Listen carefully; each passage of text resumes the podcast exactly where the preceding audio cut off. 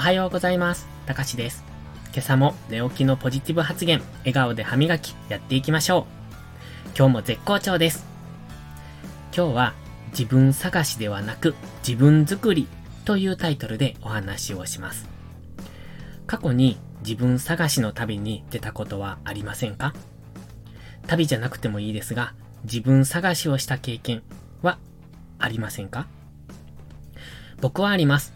あれって今から思えば本当に必要なことだったのかと思うこともあります。でも、あの頃があったから今の自分があるんだとも思っています。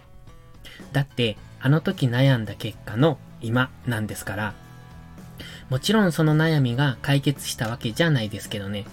結局、自分探しをして見つかったものは、自分が何者かではなく、自分は何者でもなかったということですから。そして自分探しイコール自分作りだったと気づきます。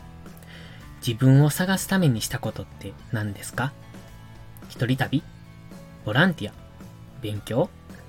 人それぞれでしょうけど、僕がやったのは今述べたことですね。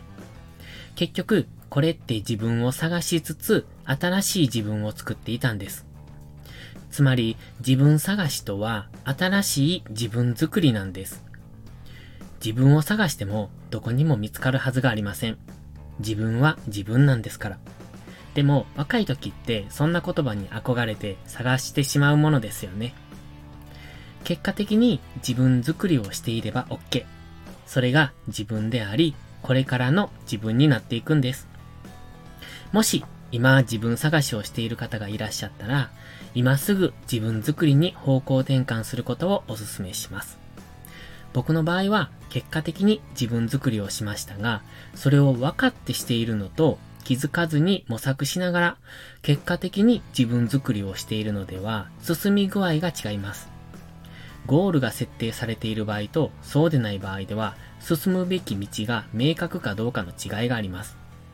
見えないゴールを目指して進むのはなかなか難易度が高いので、分かっているのならゴールを設定すべきですよね。自分探しがダメだと言っているわけではありません。それは誰もが通る道だからです。でも、そんなものは見つからないと知っていれば、方向転換も容易にできます。自分は探すものではなく作っていくもの。今の自分をどんどんアップデートしていった先に望む自分に出会えるんじゃないでしょうか。